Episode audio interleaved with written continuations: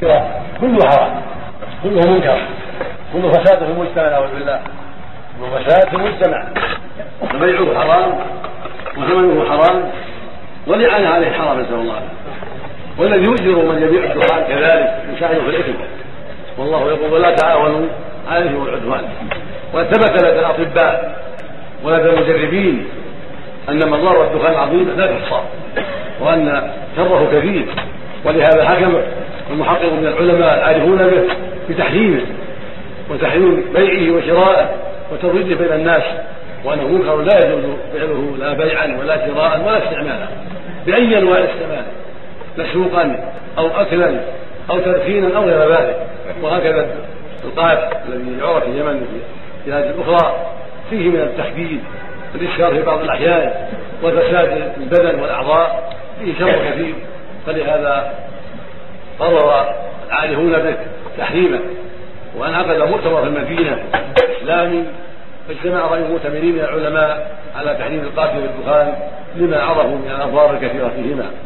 وأما الخمر التي قد عرف الناس إسكارها فهذا بنص القرآن وباجماع المسلمين وبنص السنة في تحريمها. قال النبي صلى كل مسلم خمر وكل مسلم حرام. وقال كل شراب اسكر فهو حرام. ونهى عن كل مسلم مفتر وقال عليه الصلاة والسلام ما اسكر كثير فقليله حرام. هذا أمر معلوم من الشريعة في إجماع المسلمين أن كل المسكرات محرم ومنكره لا تباع ولا تشترى.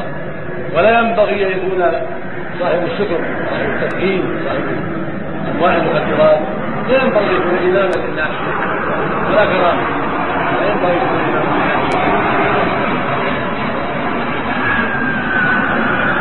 لكن تصح الصلاة خلفه على الصحيح. إذا كان مسلما لم يظهر منه ما يوجب ردته بل هو إنما هو عاصي. صلاة خلف الصحيح على الراجح. ويذهب بعض أهل العلم العلماء والفقهاء ذهب بعضهم إلى أن الصلاة خلف الفاسق بالخمر أو بغيره لا تصح. وجعلوا الصلاة خلفه كالصلاة خلف الكافر لا تصح. ولكن ذهب بعض أهل العلم إلى أنها تصح خلف الفاسق. واحتجوا على هذا بحجج كثيرة. منها قوله صلى الله عليه وسلم في الأمراء الذين يخالفون في بعض أمور الدين يصلي لكم فإن أحسنوا فلكم ولهم وإن أساءوا فلكم وعليهم فلكم وعليهم صلاة لكم وعليهم في الإساءة ولما ثبت في قصة الحجاج في يوسف كان من أفضل الناس كان صلى معه ابن عمر ولم يمنعه ظلمه وفسقه أن يصلى خلفه. فالحاصل أن الصلاة خلف الفاسق صحيحة.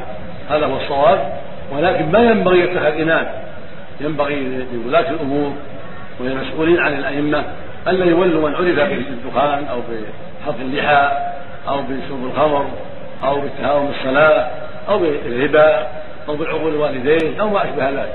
من عرف بالفسق وبالعاطل المحرمات ما ينبغي يكون إمام يختار للإمام أهل العدالة والاستقامة والخير والسمعة الحسنة. وهكذا من عرف بالإسبال يجر ثيابك المرأة.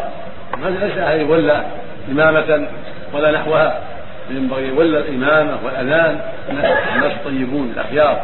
المعروفون بالستر والعافية مهما أمكن ذلك أما إذا كانت البلية عامة والقرية مبتلاة أو المدينة مبتلاة بالفساد وليس فيهم صالح فإن أمرهم منه نسأل الله العافية.